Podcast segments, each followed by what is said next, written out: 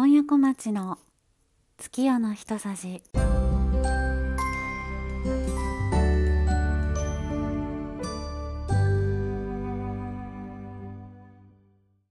2022年3月18日満月。13回目の配信となりました。いかがお過ごしでしょうか？今夜小町です。皆さん近頃は夜空を見上げていますか？おぼろ月夜という言葉を聞いたことがある方も多いかと思いますがあの言葉は春の月のことを指しています。おぼろ月というのは霧やもやがかかって霞んで見える状態の月のことですね。秋の澄んだ月に比べると春というのは大気中に水分が多いんですね。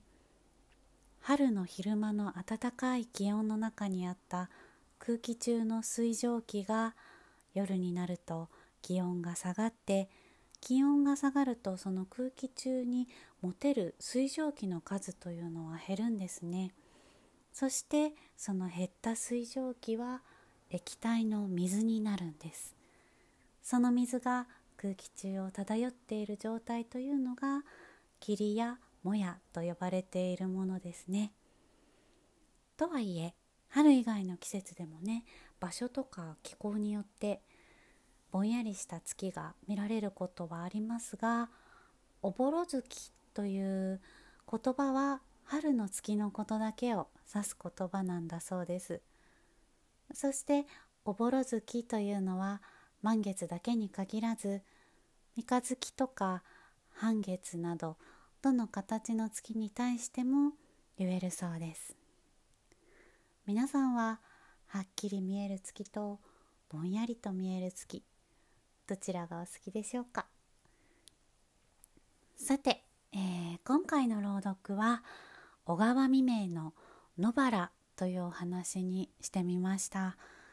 うんいろいろ悩んだんですけれどもまあ今このお話が心に響くなと思い選んでみました。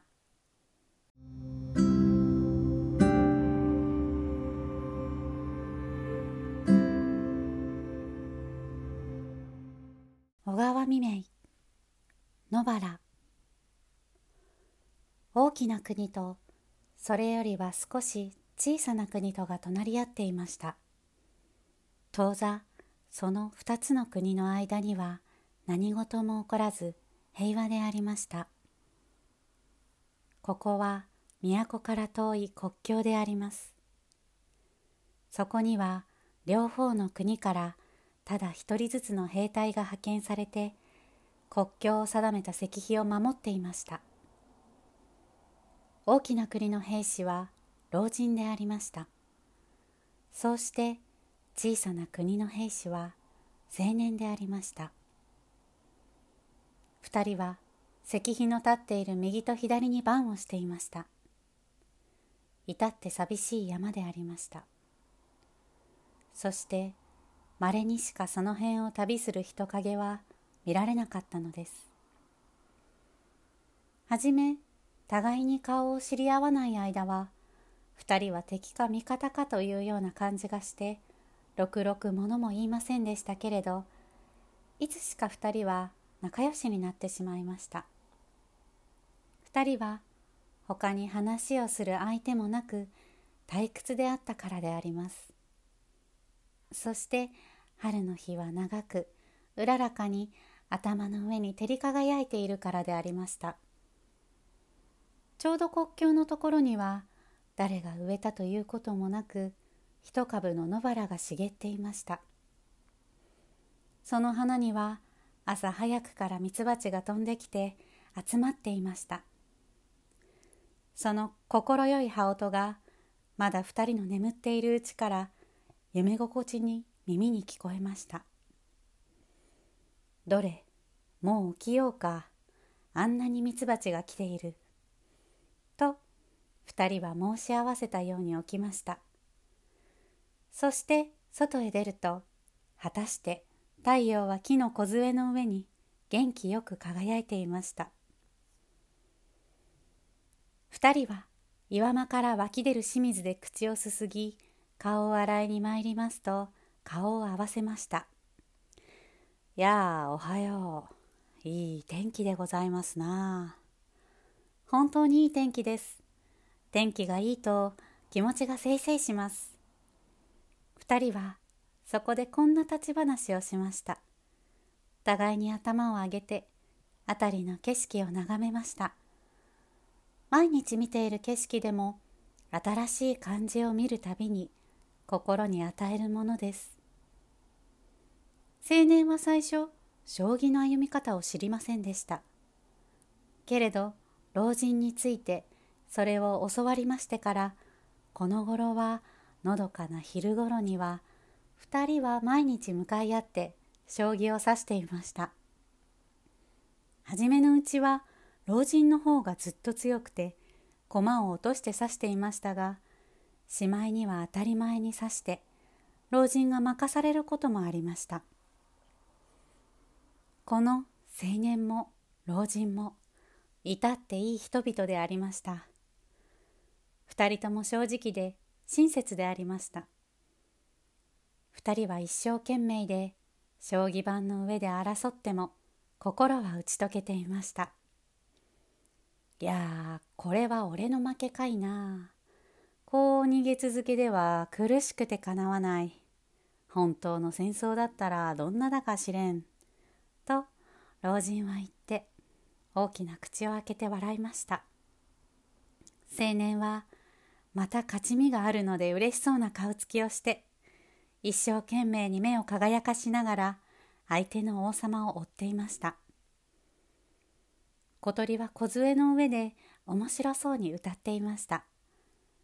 白いバラの花からは良い香りを送ってきました。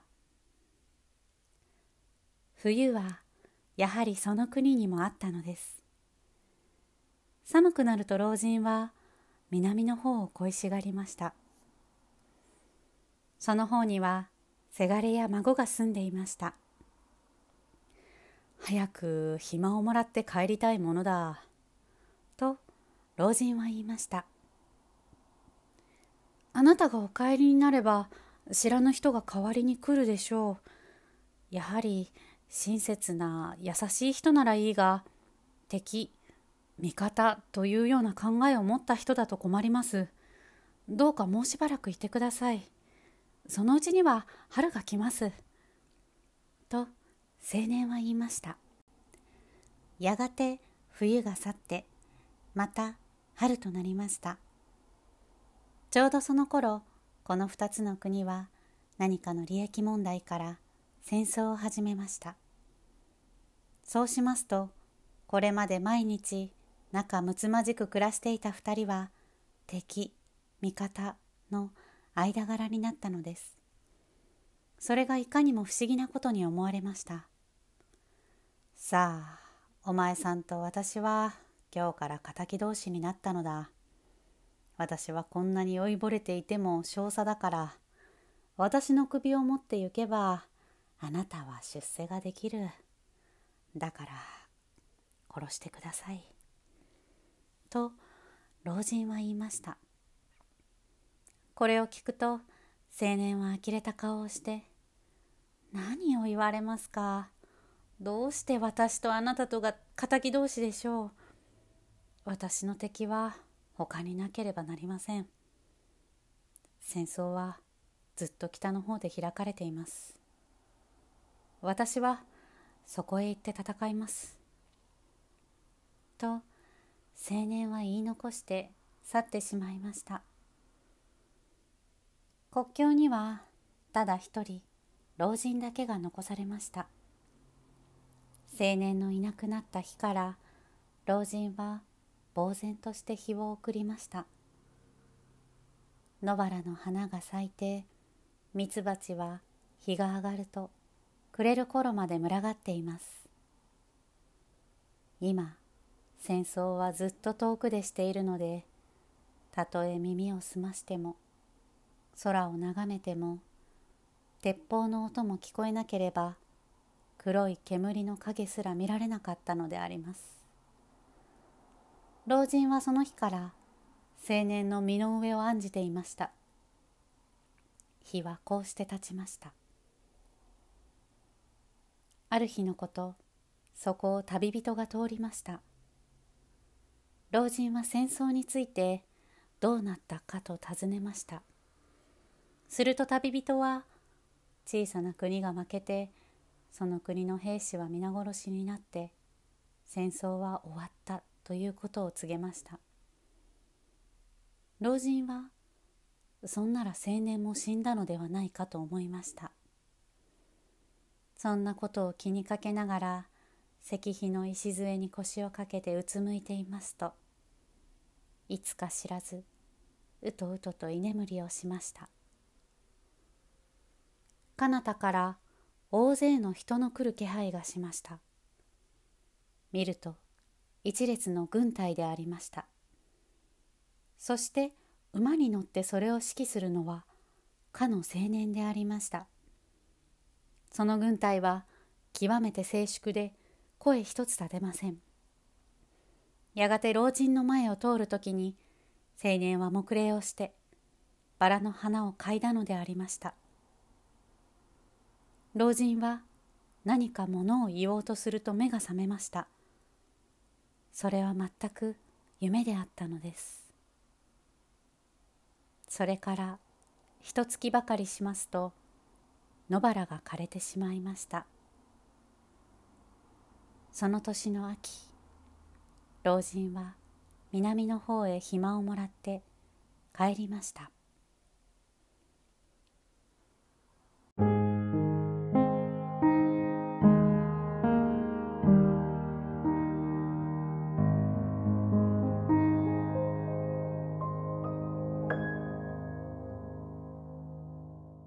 小川未明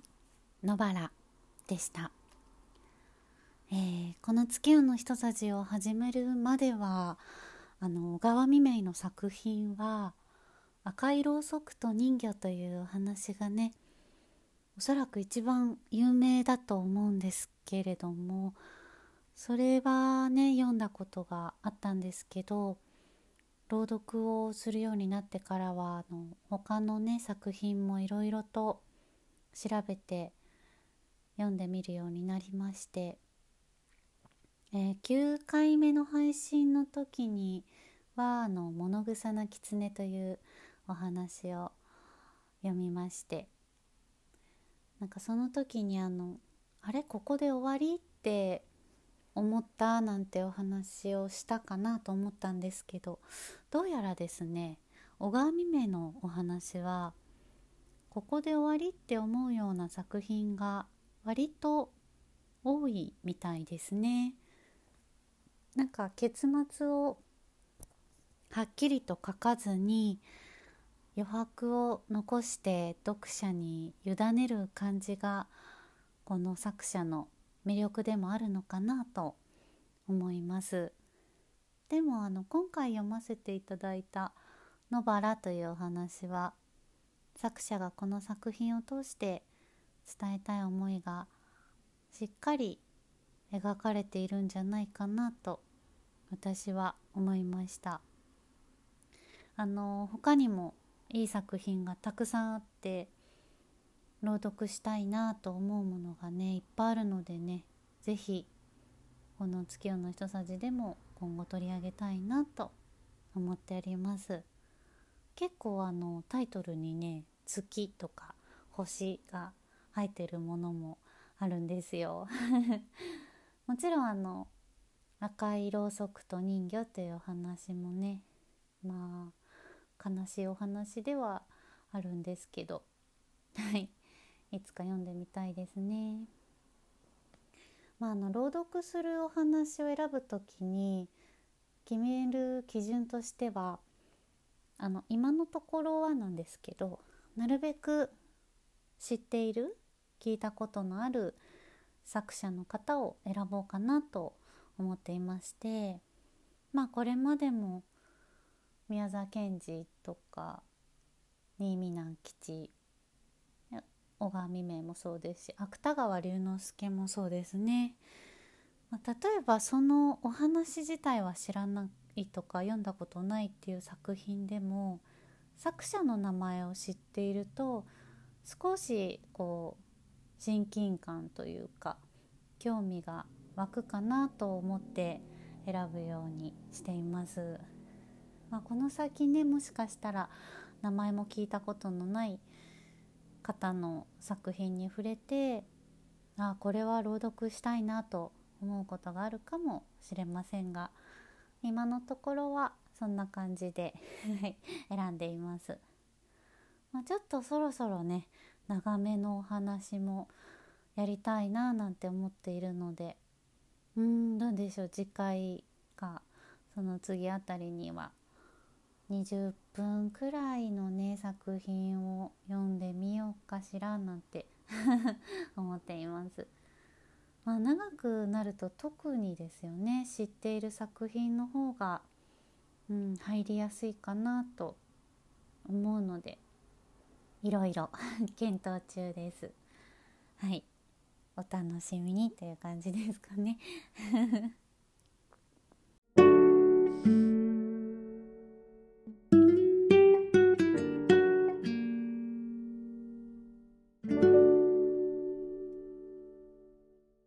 素敵な又吉さん。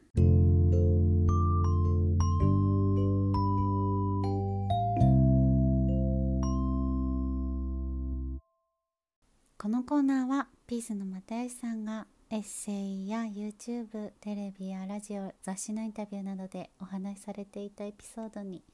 勝手に共感させていただいているコーナーです、えー、今回はですね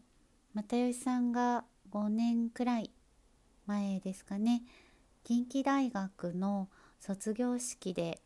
えー、スピーチをされたんですけれどもその時のあの又吉さんが卒業生に送った言葉から選びました、えー、あのかなり抜粋してちょっと後半の方の、えー、言葉なんですけれども、えー、世の中に出た時に思ってもないことがたくさん起こると思うんですね。仕事に対しても人間関係に対しても真摯に向き合っているにもかかわらず意地悪なことを言ってくる人も確実にいて排水口を見つめているだけの時間とかが絶対来ると思うんです。なかったら本当に幸せだと思います。そういう時間は間違いなく来ますし深夜番組が終わった後何も流れていないテレビの画面を見続けるみたいな夜も幾度となく今後あると思うんですがそれを是非とも乗り越えていっていただきたいなと思うんですと、えー、おっしゃっていてさらにその後に嫌なこととかしんどい夜が続く時はこれは次にいいことがあるためのふりだと水も喉が渇いている時の方が美味しいじゃないですか。いつでも水が飲める状況よりも喉が渇いている時に飲んだ水の方が美味しいみたいのと一緒でしんどいことがあったらその後必ずどこかで楽しさが倍増するような面白いこと楽しいことがあるんだっていうふうに信じるようにしているとお話しされていました。テさんもちろんあのお笑い芸人さんなのであのお話のこのスピーチの中でご自身のエピソードを交えながらこうボケたりしながらねあの面白いお話もたくさんされているので是非あの又吉さんの声でフルバージョンでまあ聞いてみていただきたいんですけれどもね。これはあの大学の卒業式なのでこれからね社会人としてスタートする人たちに向けての言葉ではあるんですけれどももう立派なね社会人の私たちでもこの季節っていうのは本当にいろいろと環境が変わる時ですよね。うんまあ、職場でのね移動とか転勤とかもありますし、まあ、上司が変わる部下が新しく入ってくるとか役職がね変わったり転職をねされるっていう方もいらっしゃるかもしれないですしね。自分自身が何も変わらなくても、まあ、パートナーの方だったりお子さんだったり周りの方の環境が変わるということもあるでしょうしね。まあ本当にそういう季節なんですけどなんかこう実際に新しい生活を始めてみてすごく不安に思っていたことが思ったよりうまくいったり逆にすごく期待していたことや自信があったことがうんなんかうまくいかなくてつまずいたりするということもあると思うんですよね。でももうそれってなんか生きていく上で必ずあることだなと思っていて落ち込んだりもするし後悔したりもするし迷惑かけることもあると思うしなんか私はそんな時にですねとにかくあの楽しいという感情でしかやらない好きなことを一つ持っているとそれに救われると思っていて、まあ、何でもいいと思うんですけど趣味といいますか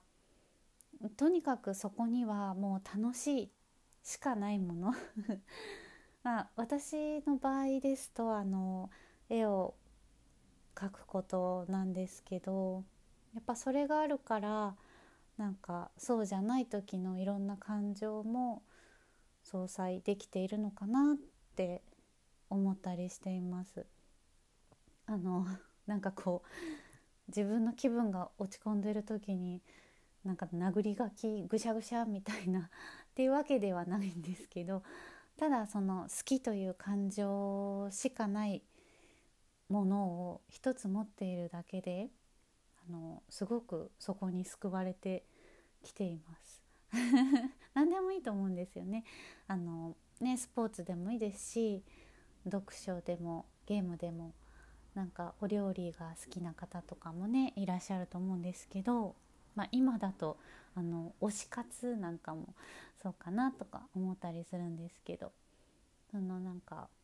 自分の仕事とか生活の部分とはまた違ううんなんか一つ何かそういうの楽しいだけがそこにあるものっていう何かを見つけられたらそこに救われることって結構あるんじゃないかななんて 思っています。はい さて、えー、次回の月夜の一さじは4月1日新月ああそうですか。新年度が新月スタートなんですね。これはいいですね。なんだか、えー、4月1日新月15時23分に配信いたします。それではまたお会いしましょう。今夜小町でした。